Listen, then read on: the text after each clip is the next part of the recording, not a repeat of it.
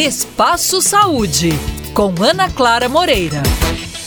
De acordo com o Boletim Epidemiológico de HIV/AIDS 2022 do Ministério da Saúde, entre 2007 e junho de 2022, foram registrados 434.803 novos casos de AIDS em homens e mulheres e diagnosticados 40.880 novos casos em 2021. Descoberta há 41 anos, a síndrome da imunodeficiência foi registrada pela primeira vez nos Estados Unidos e dois anos mais tarde foi identificado o vírus responsável por causar a doença. Com o passar das décadas, o tratamento avançou e sobre esse assunto eu converso com o Cristiano Galvão de Melo, coordenador do Serviço de Controle de Infecção Hospitalar do Hospital Vila da Serra. Cristiano, mesmo com tantos avanços, ainda há muitos efeitos colaterais desses tratamentos?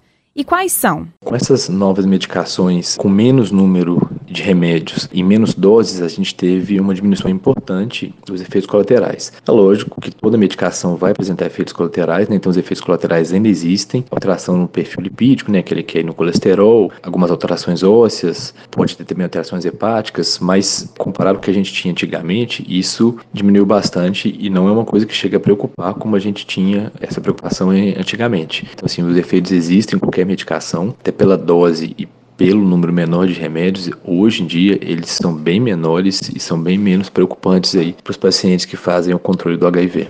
Eu conversei com o Cristiano Galvão de Melo, coordenador do Serviço de Controle de Infecção Hospitalar do Hospital Vila da Serra, sobre os avanços no tratamento da AIDS, assunto que continuaremos tratando no próximo episódio do Espaço Saúde. Obrigada pela companhia e até lá.